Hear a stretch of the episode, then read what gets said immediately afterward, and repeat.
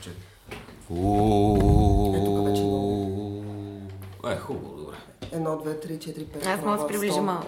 Ние така може и спиритуалистичен сеанс Да. направим. Се фанем за ръце. ръце, приятели. Чи и дух да повикаме. Може да си На доброто българско кино. О, добро българско кино. Обади се. Идва доброто българско. Къде съм? Ало, започнахме ли?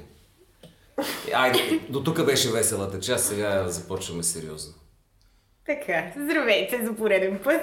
Ам, приветстваме хората в епизод, кой сме? Три? Три. Три, добре, епизод 3 ам, на нашия подкаст, който се казва... трилогия. Третата част винаги е най-хубава. Не е започва. Ам, нека се представим. А, господине, вие първи. Е, Не, се, не свикнаха ли кои сте? Ти кажи Аз се казвам Драгомир Симеонов. До теб седи една руса жена, коя е тя? Зузия Спарухова. Зузия Спарухова. Тук. Владислав Апостолов, съмнителна фигура. И Станислава Кара. Здравейте от нас. Е, ти Здравейте. много ти вкара едно такова. Е, Той аз Бонд, така да кажа. Джеймс Бонд. Драгомир Симеонов. Симеон. Драгомир Симеон. Много дълго за Нека само да кажа за увод, че днешният ни подкаст е вдъхновен от няколко истински събития от изминалите седмици, откакто не сме се чували и виждали. за си оказваш се едно минало години. Ам, това беше рождения ден на Стивън Кинг, който стана на 70 години и ам, така, кончината на един от идолите в американската индустрия. Правилно ли? Да. Хю Хефнер, който си отиде на 91 години. Човека, прекрасен живот според мен е имал. Да, както някой Аз го каза, Хю, наричам учителя, не човек. Хю, Хю, Хю Хефнер напусна рая. Най-близкото нещо до божествена фигура за нас, атеистите. Така че смятам, Аз че е, Хю е, тези, тези две фигури провокираха днешния ни под- подкаст да бъде посветен на ам, секса и насилието. Какво ще кажете? Секс и насилието, които се срещат много добре в Да. кино. А Стивън Кинг какво общо има с това? С Стивън Кинг пише за... А с секса и насилието имах преди. Има, И с има общо и насилието. Даже Да. един от последните, последните екранизации по Стивън Кинг, играта на Джералд, има точно секс и А, аз винаги, когато съм а, чел Стивън Кинг или съм гледал екранизация, ми е липсвал секса, както и на него очевидно, и затова е стигало до там. Та, Аз така си, еми наистина. Стивън Не, аз- Кинг е обратното на секс. Аз смятам, че Стивън Кинг е смисъл, т.е. той не може да те възбуди в смисъл, в който еротиката Той би го направила. иска. Той не иска, той иска да изплаши, но аз смятам, че при Стивън Кинг секса а, има много, а, той присъства като много важен елемент а, в много от а, неговите творби, ако си спомняш в Кери. Първата сцена на Кери, началото на Кери е как на нея идва менструацията. И Това момичето- не е още секс. Да, но е сексуално пробуждане за жените. А, в то има, те непрекъснато изрязват а, тази сцена от а, екранизациите, но в то има сцена, в която, когато те още деца влизат в пещерите, за да търсят Пенилайс, момичето Беверли всъщност а, прави секс с всички момчета, Това- защото ги е... Това дори Роман Полански не би го филмирал, Да. според мен. А сега, сега между другото, го е Pennywise, ако махнеш някой от буквите, стигаме до същността, какво е то плешив злодей. Махате лай. Не, да, да. Определено е една, определено е една фалическа фигура, да. А, а така че аз смятам, че Стивън Кинг има много инспирация от а, сексуалното. Секса присъства много активно, той има много ярки женски Тоест, стигаш до там дори да кажеш, че е правил секс. Той има две деца, със сигурност е правил секс. Не е сигурно. Ами прилича доста на него, да ви кажа. Аз съм виждал как изглежда. О, не, това е най-ужасно нещо, което можеш да кажеш за дете. Че прилича на Стивън А, Кинг. за Ако е неговото дете, може би не е чак момче, толкова. О, Дано да не са негови. Момче момиче. Той да не е красив. Ти трябва да видиш жена. Дано му. с- на Дин Кунс. Не, не, вие трябва да видите жена му хора и тогава ще разберете по-добре да прилича на? Стивън Кинг. Със сигурност не като последната жена на Хю Хефнер. Като Стивън Кинг, като м- женската версия на Стивън Кинг с мустаци, която е изяла Стивън Кинг. Той се оженя за женската си версия с мустаци. Така. Това е велико. Човека е много талантлив. Значи той за да създава такива истории, трябва да има нещо генерално много сбъркано. И много талантливо, естествено. Човек Те е в каравана в началото на кариерата си все пак, но а, всъщност а, ам, Ма вие го причината... харесвате. Имаш пред като мъж, като човек или като автор, защото са различни неща. Както кажете. Като, Като автор човек, защото редовно си Аз съм по-скоро на страната на Кубрик, дето е казал, че това е най- най-смешното нещо, дето е чела, ма ще го оправи. Сиянието. Сиянието. Сиянието, а, да, аз харесвам повече филмовата версия, отколкото а, книжната, но пък за сметка на това в то харесвам повече книжната версия, отколкото.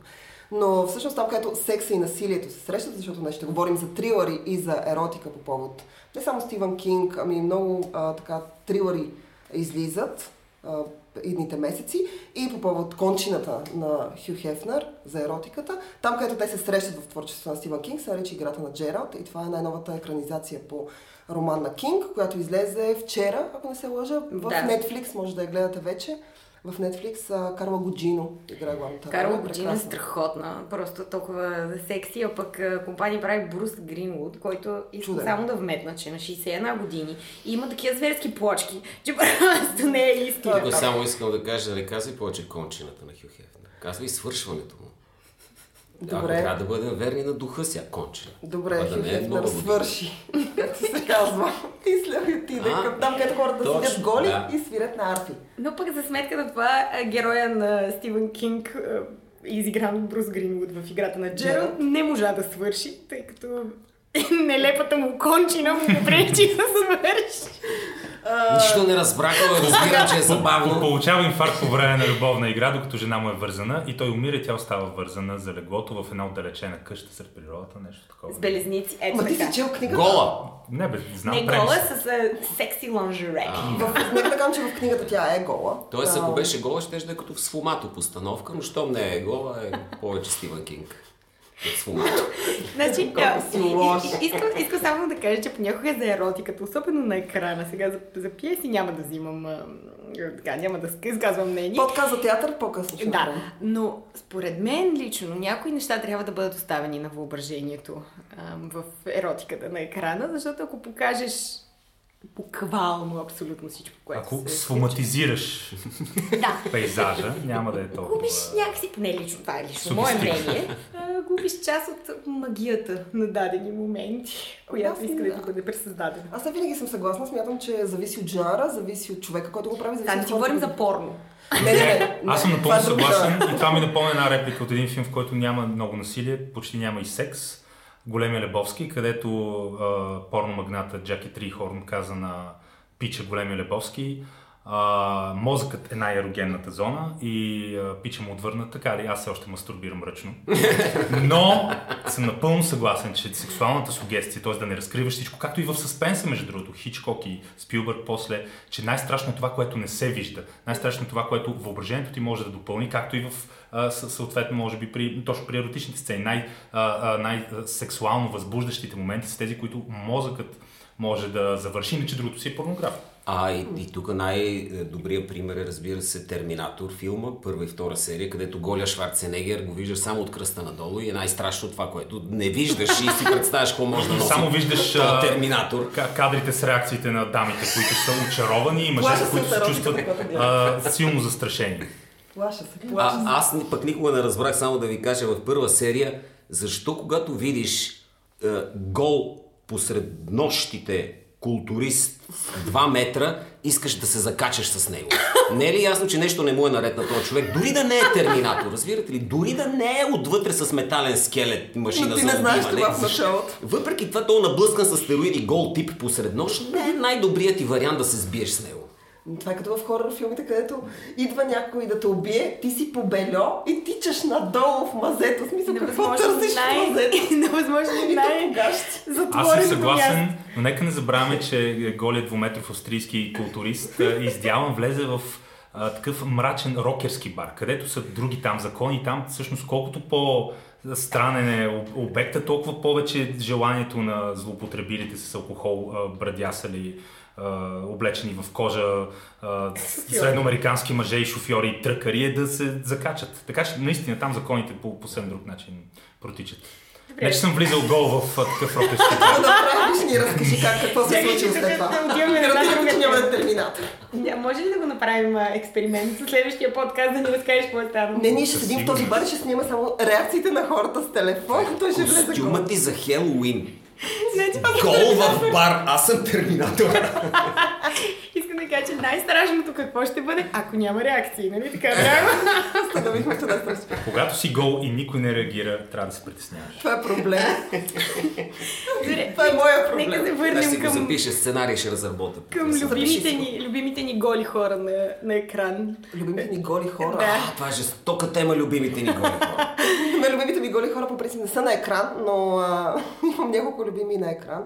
А, нека да кажем, че а, поне за мен, нали, аз не говоря от името на всички, за мен, а, понякога и чистата голота и откровената а, сексуалност, откровената еротика, която минава границите на добрия вкус дори понякога, стои добре, ако тя е направена добре. Мразя секс на кино, който е самоцелен, а, който има за цел просто да покаже цици или голи хора, независимо дали те са мъже и жени. Дразни ме факта, че хората все още се шокират а, от това, че се показват голи мъже. Миналия път ние говорихме за така голия а, Юан Макгрегор. А, Това няма нищо лошо. Нито в голия Юн Макгрегор, нито в голия Нито Майкъл има- Фасбендър. в Няма срам. лошо. Та, за моите любими голи сцени, те са три, мога сещам се веднага три. Едната от Shame, разбира се. Аз имам няколко любими сцени в Shame. Едната е естествено Frontal Nudity на Майкъл Фасбендър. Смятам, че това е разбираемо. А, защо? Мисля, че дори, дори господата тук ще се съгласят. Всички ще се съгласят. Не, мен ми беше излишна малко. Не, аз нямам проблем с това. Любимата ми, любимата ми сцена, но това съм аз. Шокираща новина, че Да, нямаш проблем. А, любимата ми сцена обаче от а, Срам, всъщност е една секс сцена между Майкъл Фасбендер и една руса жена в един така прозрачен апартамент, където той как да го кажа, и опъва назадна, докато тя се подпрява на Каза го възможно най-добре. Много съм мека. Но ти Това ми- бая си внимава в този филм. За разлика от него, ти си много мек. А, втората ми най-любима сцена гола е с Том Харди Бронсън. А, Каква фамилията също много. Да, да, е. а, Том, Том Харди. в, Том а, Харди. Том Харди. Шт, Том Харди в... А, а, Том Харди. В Бронсън а, има една а, сцена, в която той а, вече е в затвора и те отказват да изпълнят негови изисквания. Той се облича чисто гол, започва се маже с вазелин а, и казва на пазача, който е влязал при него, че сега ще Но го да, това е велика сцена. Абсолютно великолепна сцена, защото тя е наситена с много енергия. Няма никаква, никакъв сексуален контент в нея. Тя няма за цел да бъде сексуална, тя е притеснителна. Особено в финала, е в, в който много а, пазачи влизат и извличат чисто голия Том Харди, който се плъзга себе, абсолютно безпомощен. Той е нацепен като животно. Изглежда така много едър.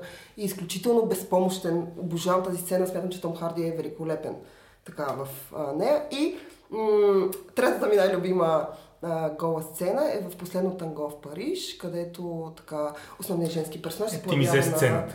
на вратата. Ние наричаме с моята приятелка момичето с вълнените гащи се появява. Тя излиза на вратата абсолютно като, а, така, като статуетка и Марлон Брандо я гледа, тя се приближава към него. Много тази пък сцена, за разлика от предните две, е изключително еротична заради красотата, а, с, с която е направена, според мен. Да. Жалко, че знам а, така любопитни подробности, че някой Да, от репликите си ги е написал на дупето й. Защото е бил във фаза да не помни реплики. И това малко маха от еротизм, освен ако Да. не е татуска, разбира се, защото когато четеш татуировка от голо момиче, вече е много по... Отделно да после цитираш. Мария Шнайдер се оплакала, че Бертолучи и Брандо да са кажа злоупотребили това. с нея, едва ли не са изнасилили. Да. Естествено, те- тогава са били двама такива тиранично креативни мъже, но пък тази сцена продължава по един изключително интригуващ начин и всъщност една от най-иконичните и всъщност противоречиви секс сцени, когато Марлон Брандо да използвам, да анексирам твоя глагол, упъва а, Мария Шнайдер в онази празна декадентска стая в а, парижкия апартамент и използват масло вместо лубрикант, което от тогава вече е легендарно. Със сигурност пробвано от много хора фенове на филма. Нека да Аз съм фен, не съм пробвал. Не дейте да Нито масло, пробвате. нито маргарин. Не, не дейте да пробвате. М, Вземете си лубрикант. Мисля, че няма да задълбаваме повече от Да, не тема. ама... Ама... Танго в Париж е великолепен филм, нека да кажем. Той прави революция в киното, е много скандален. Не ви ли ам, това, което се случи всъщност, че Мария Шнайдер отправи тези обвинения и че нали, е, вече няма връщане назад някакси да, да, да не знаеш тази информация, това не ви ли разваля по някакъв начин? Не, Съжалявам. разваля ми дори впечатлението. Не искам да звуча като тираничен сексист, но ми разваля впечатлението от самата нея. Мисля, че тя е драма куин. И тук искам да направя възможно най-грубия преход и от драма Queen Мария Шнайдер да използвам случая да поздравя Моника Белучи с нейния рожден ден и да кажа, че тя е една от дамите, които имат твърде малко голи сцени. О, да. А колкото и голи сцени да има с Моника Белучи, те пак ще са малко. Никога няма да амин. Амин, обаче, обаче, знаеш ли защо, Влади? Според мен тя гола, не гола, тя излъчва такъв нечовешки секс апил. Да, тя дори в няма бурка е възбуждаща. Аз може смятам, че Моника Белучи е примера за това, че в смисъл, еротиката идва от това а, да оставиш някои неща на въображението, защото ние сме виждали го, видели сме облечена. в Чисто мъ- гола, май не сме. Ами чисто гола, тя има фотосесии, които са, сега все пак това са Да, фотосесии. такива. Не си търсил достатъчно в Google. Следващия сърч в Не Google. си търсил достатъчно в Google. Но а, а, Моника Белучи, Малена, нали, Гордия. Малена чудесен филм, Малена а, в, който, в който тя в крайна сметка почти в смисъл, тя не я виждаш гола, тя през цялото време облечена. Е, има на едно място я виждаш, но... Да, през, по, през повечето Ако не време го стопираш точно тогава, нали През повечето време ти я виждаш през очите на, в крайна сметка, на малко момче, което я вижда нали, леко така иконизирана, ако мога така да се изразя. А, Секс тя, из, тя е излъчва секс. поставен, че... Да. Да. За мен един от най-любимите ми филми, всъщност нейни, а, е Апартамента с Свен Санкасел, където всъщност доколкото си спомням, започва там любовната им история, която, за съжаление, приключи наскоро. Ам, за съжаление на феновете, едва ли за тяхно съжаление. Аз защото празнувах три дни, бе, как Моника Бългучи е свободна. А всъщност име, именно в Моника Белучи и кариерата й се срещат нашите две теми отново секса и насилието в може би най-ноторната, тази популярна българска дума да използвам, сцена на изнасилване от антишедьовъра на Гаспар Ное необратимо, където има 15-минутна статична камера, без да се мести камерата. А, мисля, че Червея или Тенята се казваше героя, един от Тенята. най-отвратителните образи в а, европейското кино, който изнасилва анално Моника Бълч в продължение на 15 минути. И това е всъщност една от сцените, които са накарали половината от а, зрителите на премиерата на филма в Кан да си излязат.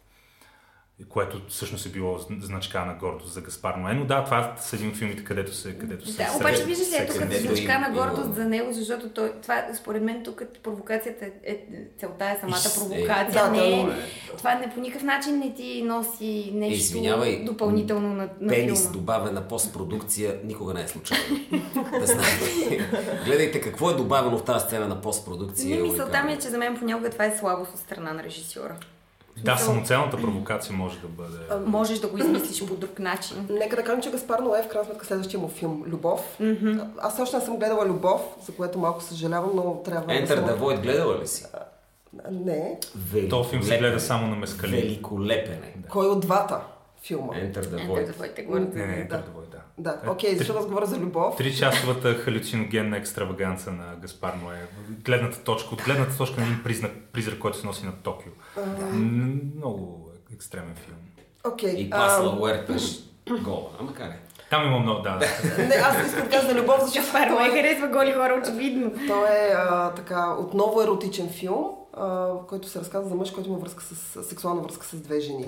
А, и там, а, доколкото знам, а там а, той отново се опитва да провокира по начин, по който го в необратимо, а, като а, слага самоцелни а, сцени на насилие. Може би заради това все още имам, как да кажа, въздържам се от това да гледам филма, въпреки че много хора страшно много ми го похвалиха. Но друг силно сексуален филм, много любим мой, който много хора не издържаха, подобно на необратимо, Нимфоманка на Ларс Триер, където секс е а, основен персонаж, всички останали са подчинени на този основен персонаж. Това е основният сюжет, основният персонаж, основният проблем. Всичко е подчинено на секса и не само сексуалното задоволяване и търсенето на удоволствие, а секса като такъв във всичките му форми и видове. А, спомням си, че Сестра ми, когато гледа нецензурираната версия, така по-разширената версия, каза, че на момента, в който вече е имало сцена на аборт, тя е спряла да гледа филма и просто не го е продължила. Да кажем, че Нимфомак е изключително скандален, а, близ, близък до порнографията, изключително добре направен. За мен това е един от, за последните години, един от най-добре направените филми за секс. Изключително много харесвам Шарлот Генсбур, изключително много харесвам Шая Лебьов в този филм. А, и аз смятам, че там няма нито една излишна сцена, дори и скандалната сцена с аборт. Аз само ще кажа, че съм виждала Ларс фон Триер на живо и това обяснява много, много неща Това е за всичките абсолютно му филми. Ама ние тук много се отплеснахме в някакви девиации. Изнасилвания. Добре, айде, нека, се- еротика нека да се върнем към добрия Разбира стандарт. се, като добрия и Пол Верховен и моят любим Ага. филм Да, О, прекрасен който е е. великолепен е. Да. да. Много еротичен. Такъв... Да, и, и то по-детски еротичен, понеже еротиката трябва да съдържа и една такава лекота. Малко леко пубърска, защото станеш много циничен, трябва да гледаш Гаспар Ное, за да трепне нещо в теб. Ларс фон Триер. Не, не, не, Ларс фон Триер, докато Пол Верховен си е Класик. е майстор на еротиката, да. Верховен е почитател на жените, почитател на женската красота, почитател на секса. Освен това, във всички негови филми насилието и секса се срещат. Завърна се, той е страшна сила миналата година. Да, беше страхотен, страхотен филм. Тя. Искам да кажа, че това е сега специален поздрав за една приятелка, която аз завеждам да гледаме Ел заедно и тя през цялото време го гледа с леко очите си премрежени. Аз си казвам, защо и тя казва, ти не знаеш, че не харесвам насилие и кръв. Не мога да гледам и през цялото време гледа филма с закрити очи. Ме много беше срам след това. обаче Изабел Юпер хора не остарява. Тя преди 20 години е. си изглеждаше на 50. Даже, даже тя в Ел всъщност изглежда по-сексуално атрактивна от, от всякога, със сигурност по-добре от пианистката, където беше сексуално тревожна такава, disturbing. Да, да, докато в тя, докато в тя Знаеш, че нещо ни е наред през цялото време. Тя изглежда Но на нея не е наред, но тя контролира ситуацията в Ел. Да, да, в пианистката имаме обратния Да, да, да, което е доста страшно. Но и самата провокация на по-върховен а, да те накара да се чувстваш а, морално двусмислено и, и сексуално зареден от сцени на изнасилване. Както беше Нещо, което. Гаспар Ное не успя да направи. А, не, той е повече естет, отколкото провокатор, да. По-върховен е истински майстор, разбира се, първичен инстинкт, забравяме. Тоталната Това класа. ще кажа, може би прекалено изчерпан, но, но това е... 9 седмици и половина, например. Да, Това да. Тук филми, мога ли да добавя такъв един академичен ракурс, понеже точно в този момент, аз не знае, че на тук ще отиде темата, се занимавам с един филм от 1915, нарича се Лицемерие, който е ням филм и който за първи път показва фронтална голота, която е одобрена от цензурата в Съединените щати, от Националния борт на цензурата. Защото това е метафорично представяне на голата истина. И наистина една гола актриса, 1915, когато са преследвани далеч по леки и по-нежни филми в посланията си, се появява на екран директно, без характерното триков телесен цвят, с който са правили алюзия преди това. Минава в цели 6 или 7 сцени. Това се вижда и накрая одобрено от борда. И това е единствената година, в която това е възможно. След това спира да е възможно, защото а, Върховният съд решава заради а, Birth of a Nation, че киното е само бизнес, никаква култура, така че разкарайте се с тия метафори и показвате гола мацка, за да имате публика. Точка. Това е решението. Тъй за да ви кажа, че тая тема много отдавна е занимавала зрителя. Разбира се. Много, много. След това всъщност много от режисьорите си намират а, такъв страничен Да, да. път за контрабанда на голи сцени, като примерно правят така наречените екзотични филми и снимат по острови така наречените диваци и дивачки, където естествено няма как да не ги покажеш в тяхното натурално състояние с гърди, дупета и такива неща. Та чак до 60-70-те години, когато вече има сексуална, сексуална революция в, в киното, разкрепостява се цензурата и, и а, сексуалната революция всъщност в културата повлиява и на, и на киното и вече в края на 60-те започваме а, и с, с Среднощен каубой, и с а, други филми. Започваме с малко закъснение. Американското кино следва европейското, защото пък допреди това много американски тинейджери са ходили да гледат европейски, най-вече шведски, френски, най-вече шведски филми, защото са знаели, че там ще има голи, голи тела. Не точно защото метафората чешки. на Бергман или младия Милош Форман или младите американци са искали да, да гледат нещо стойностно и смислено, просто са знаели, че за тях европейското кино е значило голотия, значило е такава сексуална, сексуална тръпка и възбуда им е носило. Вече през 60-70 се разкрепостява американския бизнес и там започват филмов бизнес, и там започват много голи сцени. А говорейки си за да бъдат. американския бизнес, а, сега се замислих дали има всъщност актриси, които откровено са започнали кариерата си по този начин. Говоря в случая за Шарон Стоун, за твоята любима Елизабет Бъркли от uh, Showgirls, Лиз които... Бъркли, да. Тя ще е велика.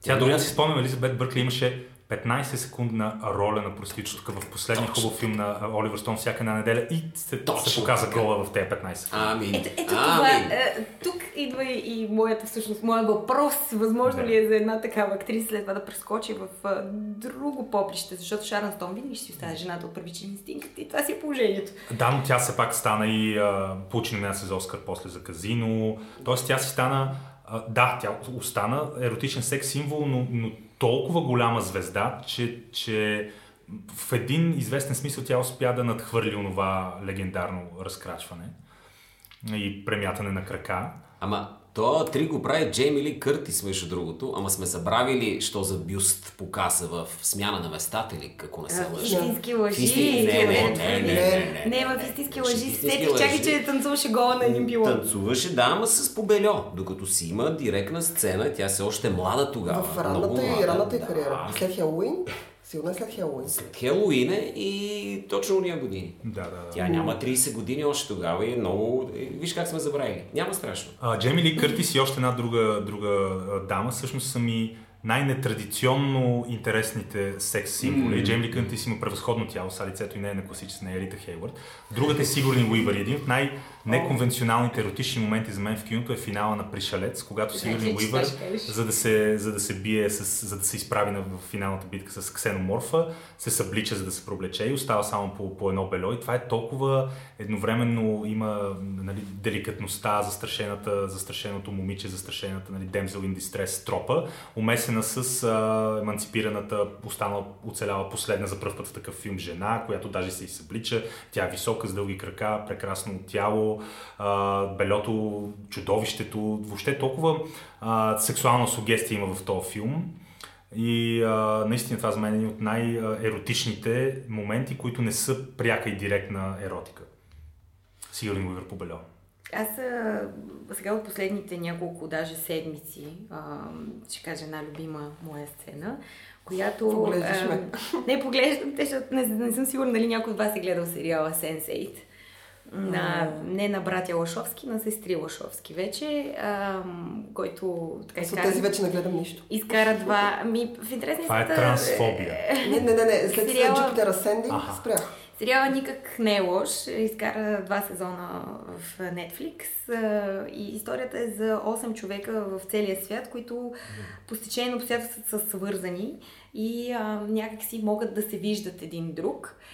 И всъщност те правят, Лошовски правят там една секс сцена, която използва абсолютно, айде не всичките, но почти всичките и техните партньори. И така е монтирана, и така е направена, че направо е... А, препоръчвам я много-много горещо, защото... Крем дори- дела, крем пай. Дори да я гледаш извън контекста на всичко останало и нищо да не знаеш за сериала, ми пак ще ти хареса. Ще Доста. направя добре. Аз Да. Много е, така силно въздействие има след това. Както Виждаме може да по моите моя поглед. Кажи другите, другите си любими голи, еротични сцени. А другите ми, аз съм малко по, ще отида по-захаросаната част, по-женската част. На мен ми харесва, когато са набъркани нали, чувства в, в една сцена, не е като на... Ма ти защо смяташ, че Ларс в нимфоманка няма чувства? Чакай сега. Значи. Има чувства на отчаяние, на омраза към Не, не, не, човешкия аз съм род, мизантропия. Аз много харесвам, това. Специално за нимфоманка, много харесвам сюжетната линия между Джо и, съжалявам, забравих името на персонажа на Шая Лабьов. Тази сюжетна линия, която всъщност започва и в крайна сметка накрая заради нея имаме такъв финал, какъвто имаме. Само, само ще отворя една скоба тук да кажа, че когато а, всъщност бях на снимачна площадка с Ларс фон Триер, той снимаше последния си а, филм, в който участват Мат Дилан и Ума Търман. Мат Дилан като сериен убиец, Ума Търман като първата му жертва. Къщата, която Джак построи. Точно така. И ам, тримата седяха пред нас, журналистите, да отговарят на въпроси и попитаха Ума Търман да сравни Тарантино с Ларс фон Триер. И тя каза, че това е абсолютно немислимо, нали? Че и двамата... А, общо взето ги нарече и двамата егоманиаци. Те са, И е, Ларс фон Триер се обърна към нея и каза, но аз също така съм мил. Тя каза, Да, ти също така си мил. Без да задълбава повече в темата за това той колко е мил. Нека да кажем, че след нимфоманка в крайна сметка Шайла Бьов се появи на Берлинале с плика на главата, на който пишеше аз вече не съм известен и тотално изтрещя, врат на шайбата. В смисъл, колкото и да го харесвам аз като актьор, защото за мен той е от младите актьори изключително добър, има така път за страхотна кариера, той просто не го Той използва. се превърна в селски идиот на Холивуд. Да, той просто се превърна в... Защ... А, а това А, е... е талантлив много. Изключително талантлив. Бях чела някакво интервю, примерно в Холивуд Репортър, не съм сигурна, в което момичето, което му взимаше интервюто, обясняваше, че когато той дошъл в редакцията за да дава интервюто, той не изглежда като нищо особено на живо, но когато го видиш на екран, е изключително впечатляващ и това е самата истина. Та Шайла бил врат на шайбата след Ларс Фон Триер, не е случайно. значи Ума Търман все пак е работила няколко пъти с Ларс фон Триер. Тя е една от актрисите, които се връщат, да. За разлика от Никол Кидман, която никога повече няма да работи с него, защото разказваше отново на едно събитие, Догвил. че за Догвил просто е било много страшно преживяване. Който е страхотен филм. Великолепен филм. Има п- п- много сцени на изнасилване на Никол Кидман. А в продължение... Много ми харесва как отличното лицето. Чудесен филм, много сцени. А пък, а пък в продължение... за добър А пък в продължението, поне понеже ние и тема, в продължението на Догвил Мандерлей има брутална секс сцена с full frontal nudity, you name it, между един актьор, не знам какво му е името, той играше Роб и дъщерята на Рон Хауърд, Брайс Давърс Хауърд, между другото, която замести всъщност Никол Кидман в ролята на Грейс. А пък Бьорк беше казал след работата си с Ларс фон Триер, че той е унищожил душата й и Ларс фон Триер отвърна, това са някакви исландски простотии. Тя няма душа. Е. Между Къде другото, тук съм по-склонна да се съглася с Ларс фон Триер. Не харесвам Бьорк изобщо. Не мога да понасям. Да, някакси е, не се задържат много едни и същи актьори при него, но пък Ума Търман явно е уоу. Предимно жените само Шайла Бьов като слабо звено, той като типична женка, класика от драма Куин. Той е много драматичен и той казва, не искам повече да кара да се обличам гол, тръгвам си. И така и си е тръгнал. Той наистина не е искал и до, до края да доснима филма, имаше някакви такива Но неща. това е всъщност една от разликите между Ларс фон Триер и Квентин Тарантино, Стаси като спомена за тази среща е, че точно Ларс фон Триер може да обедини и насилието и секса в, в което ни е тема в Антихрист, например, е, това е филм на ужасите, в който има откровена порнография. Всички помним тези близки кадри на проникване в на невероятно бавен каданс, с които откри Антихрист. След това имаме бруталното и насилие, което е обвързано и с нали, а, насилие върху гениталии, което е буквално ти като го гледаш ти става и ти свива с стомаха. Докато при Тарантино той е майстор на насилието, но в секса, ако се замислиме, каталога на Тарантино не ни предлага достатъчно, освен нали, фетиша му към женските ходила, сякаш Тарантино не може добре да...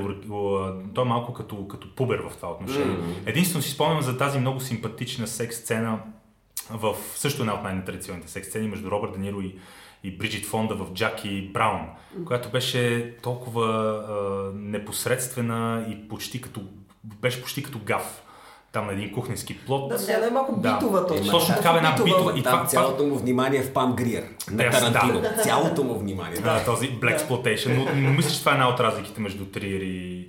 А, докато по-върховен е като Ларс фон Триер, само че по ня- някакси по-естетска, рафинирана версия, той обединява секса и насилието по страхотен начин. Ейдриан Лайн също е голям майстор на, на качествената еротика, фатално привличане, един от най- иконичните филми в това отношение, където също а, имаме тази, тази среща между, между съспенса и секса, между насилието и еротиката, секс сцената в асансьор между Майкъл Дъглас и Глен Клос, след това Глен Клос, която изпече зайка на Майкъл Дъглас, нали, такива, такива е, крайни Метафори амплитуди, да, да. Наистина прекрасни. Друг режисьор, за който Зузи спомена, една от любимите и голи сцени била а, а, Том Харди в Бронсън. Една от любимите мои а, голи а, сцени беше от последния филм на Николас Виндин Крефън. А, Неоновия демон, когато Да. Ел Фанинг трябваше да бъде подготвен за фотосесия, той а, и влезе един фотограф, забравих кой актьор го изигра. А, известен фотограф, това е нейната първа фотосесия, тя е притеснена, той каза да се съблече гола и, и вместо нали, всички очакваме, че ще изнасили, че той ще експлуатира сексуално, вместо това той наистина търсеше просто е, възможно най-силната естетическа а, естетическо вдъхновение и започна да я маже с някаква златна боя на фона на една музика. Просто прекрасно и това на фона на после какво се случи. това абсурдно, гротескно насилие, което ни предложи Николас Винигреф на финала на този филм, също по много интересен начин обедини тези две теми, Ерос и Танатос, за които всъщност говорим. А, много ли е грешно, Рефън когато... всъщност много обича насилието и секса. Точно среща, среща, среща всичките си дори в безумния драйв, който... Страхотният нали, драйв. Тиш, тишината... И само да тишината, ехти от Че прозореца. българското заглавие на Драйв е едно от най-неподходящите. Животна скорост. Животна скорост. И аз сетих за това. А, само искам да попитам, много ли е грешно, когато понеже си говорим за Тарантино, че при него няма така открито, нали, сексуални сцени да гледаш. Обаче, ако пък сцените с насилие, които той ти предлага, ти носят такова удоволствие, че ти е по-готино от това да Ама гледаш. това е, защото аз съм извъртен. Е, значи не си само ти. Да, аз се възбуждам от добре филм. Тук сме четири. Аз се възбуждам от добре филмирано насилие. Не, не. И, и Аз по-скоро Чарли Стерън във всяка нейна форма. Ти така Ако ще- по-простичките удоволствия. Да, да, аз съм по Чист по-елементарнички. монстър. Но говорейки си Да, за, Глен. Клоуз, се сетих за една реплика, която... е, е, тук сега ще ме оплюете, защото от сериала Отчаяни съпруги, но въпреки това е много забавна. Съпруги е. Една от главните героини Сюзан, която е в приятелски така, отношения с нейн бивш ученик от гимназията, който обаче явно е стокър и иска да, да я преследва. И в един момент тя решава да приключи тези отношения. Казва, нали, не бих искала да бъдем приятели. И той казва, but I thought we were close. И тя казва, honey, there is close and there is Glenn Close. Да, това е много. Това е така готина бичи реплика, която мога да чуеш. Ама, дайте към тая тема, моля ви се, нека да включим и Александър Пейн и великолепния му филм. А, Elections? не, не. а, О, Sideways. About Schmidt, About Schmidt О, и да, Кати да, да. Бейтс, която е гола и която не искам да вижда повече. Точно така. да. Моля ви се. Кати Бейтс стана, а, стана символ на идеята, че, днес, че има и звезди и добри актриси в Холивуд, които, които казвам най-грубо не стават за секс или не искаме да гледаме голи. И именно върху тази, върху тази струна, не само аз, върху тази струна точно велики Александър Пейн се упражни в, в относно Шмидт, който наистина е, ти показва секса по възможно най-несексуалния начин.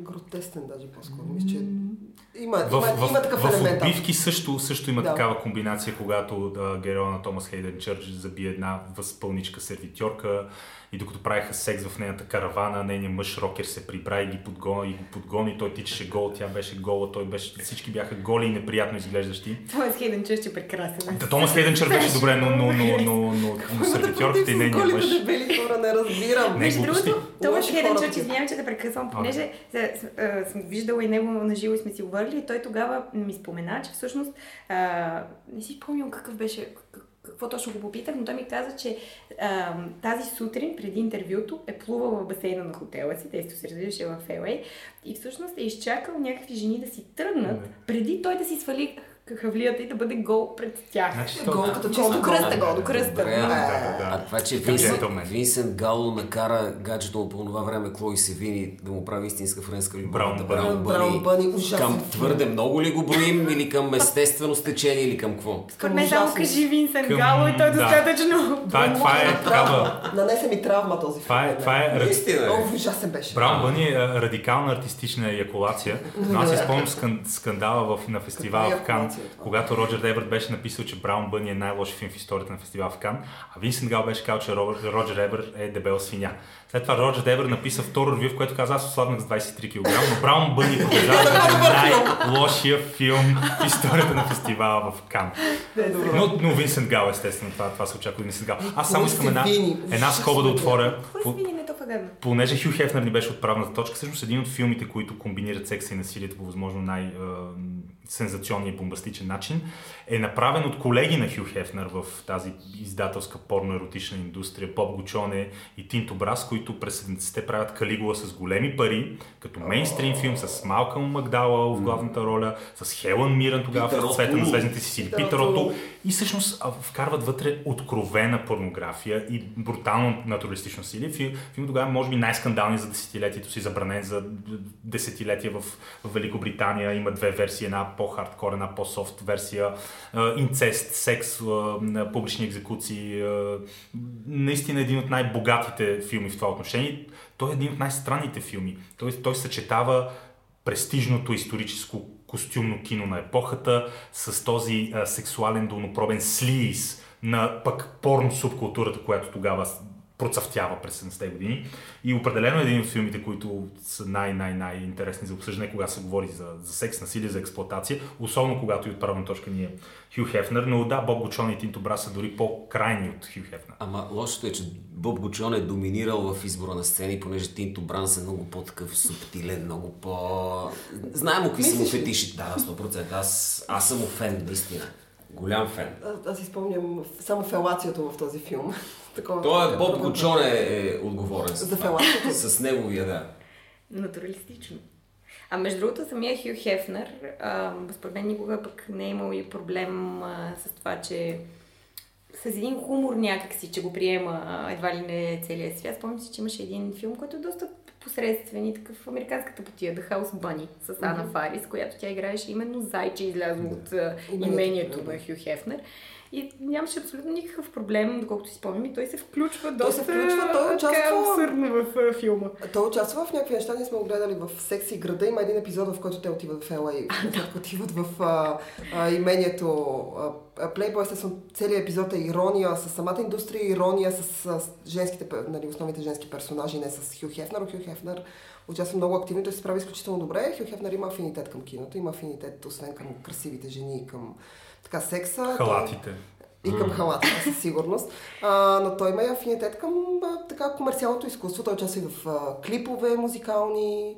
А, е участвал. Между другото, не знам, гледали сте Ордил. Това е историята на Линда Лъвлейс, Аманда Сейфрид, главната роля. А, Филм да, не е кой да. знае какво. Да. Не, Там Не, не, той не се казва само Ловлейс.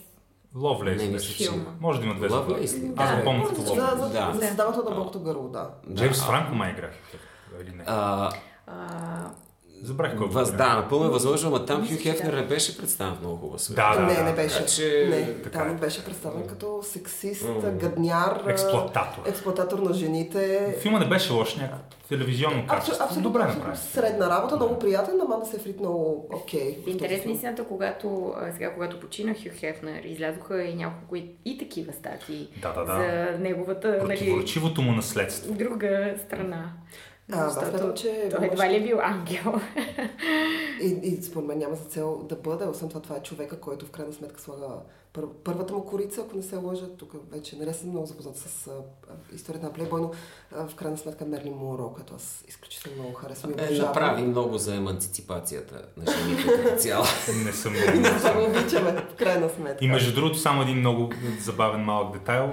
Масово световни лидери, които им предстои среща с Доналд Тръмп, четат легендарното интервю на Доналд Тръмп в Playboy от 1990, за което се говори, че то там всъщност излага своята визия за света, геополитическата си стратегия още преди а, 27 години и той е един от тримата, само тримата мъже, които са били слагани някога на колица на Playboy. Тогава Доналд Тръмп с, с, с една черна папионка, бяла риза и едно бъни до него, облечено само с неговото яке. И там е това голямо интервю, но а, малко след, м, преди няколко седмици, сина на Доналд Тръмп, а, сина на Хю Хефнер, който е някакъв крайен либерал, каза, че се срамува, че Доналд Тръмп е бил на корица на Playboy. Но това е сина. Не, да. Тук е, Това е, това е човека, който каза да няма голи момичета в списанието за Да. цели две години. Именно. Лош човек, лош човек. Просто виждаме как да през поколения либералния вирус а, разяжда основите на нашата култура. Но и как, ако бащата е много вървежен, тотално проваля сина. явно, явно. А иначе аз сега се замислих, всъщност ние чакаме ли някакви филми скоро, които може да гледаме, където се срещат тези наши приятни теми, които дискутираме секса и насилието.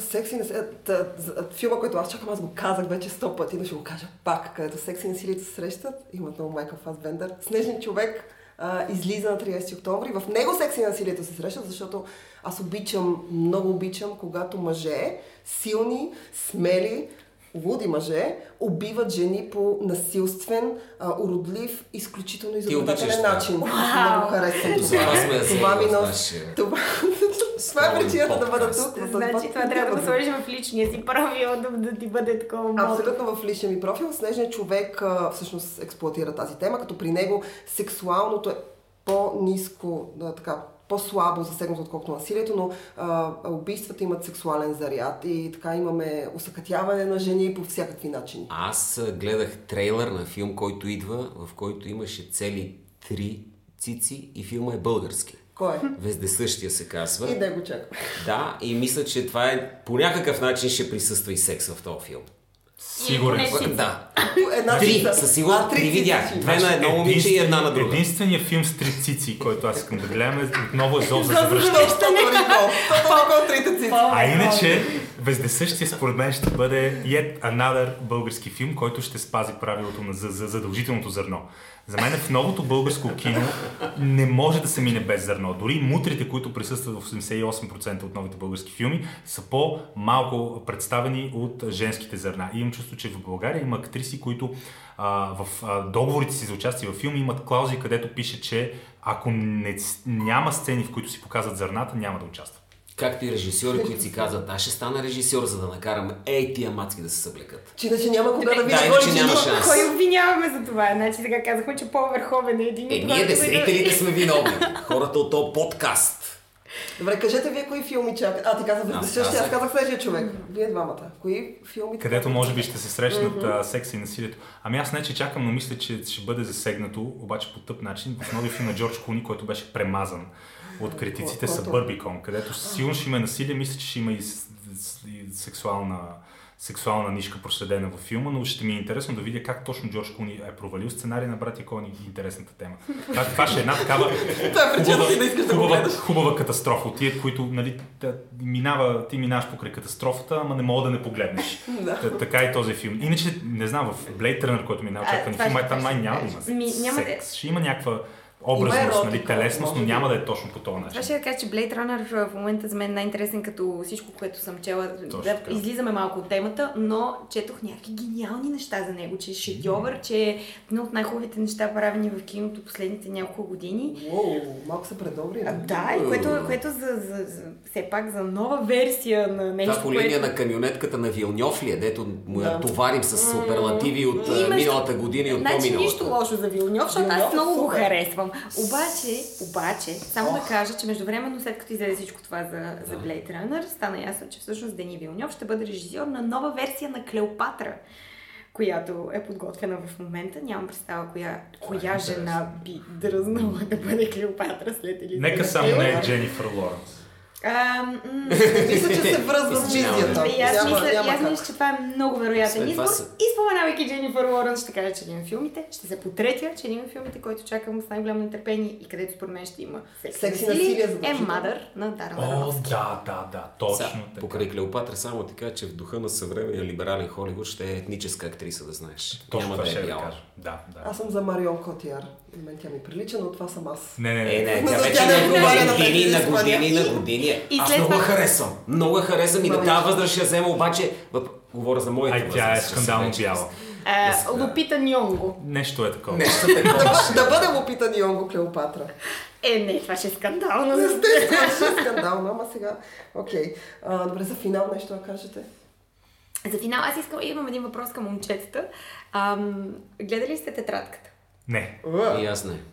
Е, Това според мен, за да те допуснат в клуба на мъжете, не трябва да си Точно гледал тетрадката. а добре, това не е ли, на мъжете, това не е ли да само знам. клуба на мъжете си го мисли така? Не, значи има изследвания, които показват, че гледането на тетрадката понижава нивото на тестостерон с 30%. Не, не. И не, необратимо при това, необратимо. Това е долна и гнусна лъжа да всички. гледате все пак нещо по Николас Паркс, аз препоръчвам моят любим филм по Николас Паркс и това е Walk to Remember. А, много харесвам този филм. И не, не ме е срам да си призная, че плаках на финала му. А мен като магара. ме е срам да си призная, че в повечето случаи харесвам историята на Николас Паркс. А, не, аз не, не случайно. е, Не, той е супер комерциален, но ти Да. носят едно такова guilty pleasure. Guilty Pleasure удоволствие, което, а Walk to Remember е много приятен. Което влияе и на мъжете и на жените, така че можете тайно да го изгледате някои от филмите по Николас Не наказвайте. Препоръчвам тетрадката да бъде. Не мога ще го изгледам тетрадката, аз вече имам високи нива, обаче мога да пожертвам автопсията на 20%. Джейн Дол. Достатъчно неща съм гледал вече. Ама ти в каква връзка го казваш? А там има секс сцена, която, която за мен лично Е, с Райан Гослинг имах най-любими. си аз да не Е, ти е любим. И Рейчел е- И е. МакАдамс. И които бяха гаджета по това време, имат химия жестока. Въобще секс сцената там е много, много така пипната. Една от, тя влиза в една от най-така любимите в кино. Разбрахме за тетрадката. Кажете нещо за финал. да Аз за финал а, смятам, че този разговор ме вдъхнови да отново да гледам един от любимите си филми а, на, на, с секс. Широко затворни очи. Е, е, пропуснахме го в разговора, как сега се случи това. И, и а, пожелавам на всички, включително себе си, някой път да се озовем на, точно на, такава, на такова рандеву.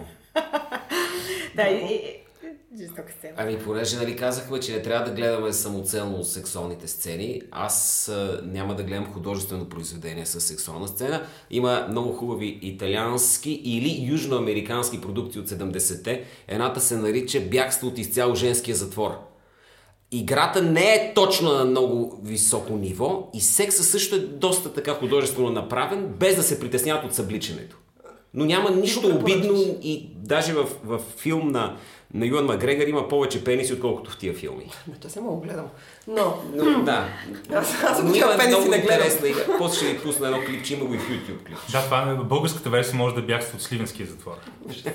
Аз за финал искам да кажа на хората, които обичат а, повече секс, по-малко насилие, обичат чувствено кино. Препоръчвам един от моите любими сексуални филми, откровено сексуални. Това е Сексът и Лусия. Холио Медем е режисьор, испанско кино. А, Паз Вега е прекрасна и се развява така е, чисто ма. гола. Но стопа съм гледала няколко пъти а, и страшно много харесвам. Много ми е, всеки път ми действа възбуждащо. Какво искаш много да хората кажеш с казват, финал? Как беше там? Аз така и не го разбрах този филм. Иначе Иначе ще ти Вега е много, извън, много... извън записа, да. ще ти го разкажа сега. Да. И тогава аз ще сложа финала на днешния ни разговор с а, два филма, в които има тройки. А, именно и чакаме. смисъл.